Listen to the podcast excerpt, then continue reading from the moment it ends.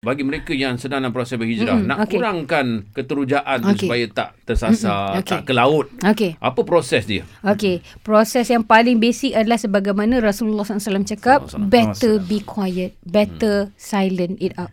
Itu pengajaran yang paling besar untuk seorang Fin Jamal sebab dulu kita suka share. Uh, I understand ni untuk orang-orang berhijrah di luar sana, ni ambil teguran daripada Kak Fin, orang yang apa orang kata ketua kelab ni lah. Uh, Macam kita dulu excited. Bila kita excited, kita nak share dengan semua orang. Niat kita baik, betul. Akan tetapi kadang-kadang ada benda kita belum lagi fasih, kita biar dulu orang lebih fasih untuk bercakap daripada kita.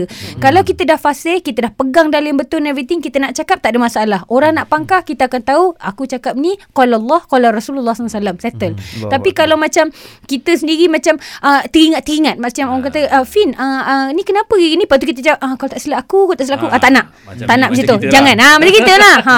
Kalau kita confident benda tu dan memang Ya, ya, kita ya, ingat ya, ya. dalilnya, silakan. Tapi kalau kita sendiri pun macam ingat-ingat lupa, masih was-was lagi, let go. Bukan kita punya kefasihan. Dan Oh. hijrah tu kena di, seiring dengan mencari ilmu. Kita pun Betul. sama-sama nak memperbaiki diri insya-Allah ya. InsyaAllah. Amin. Amin.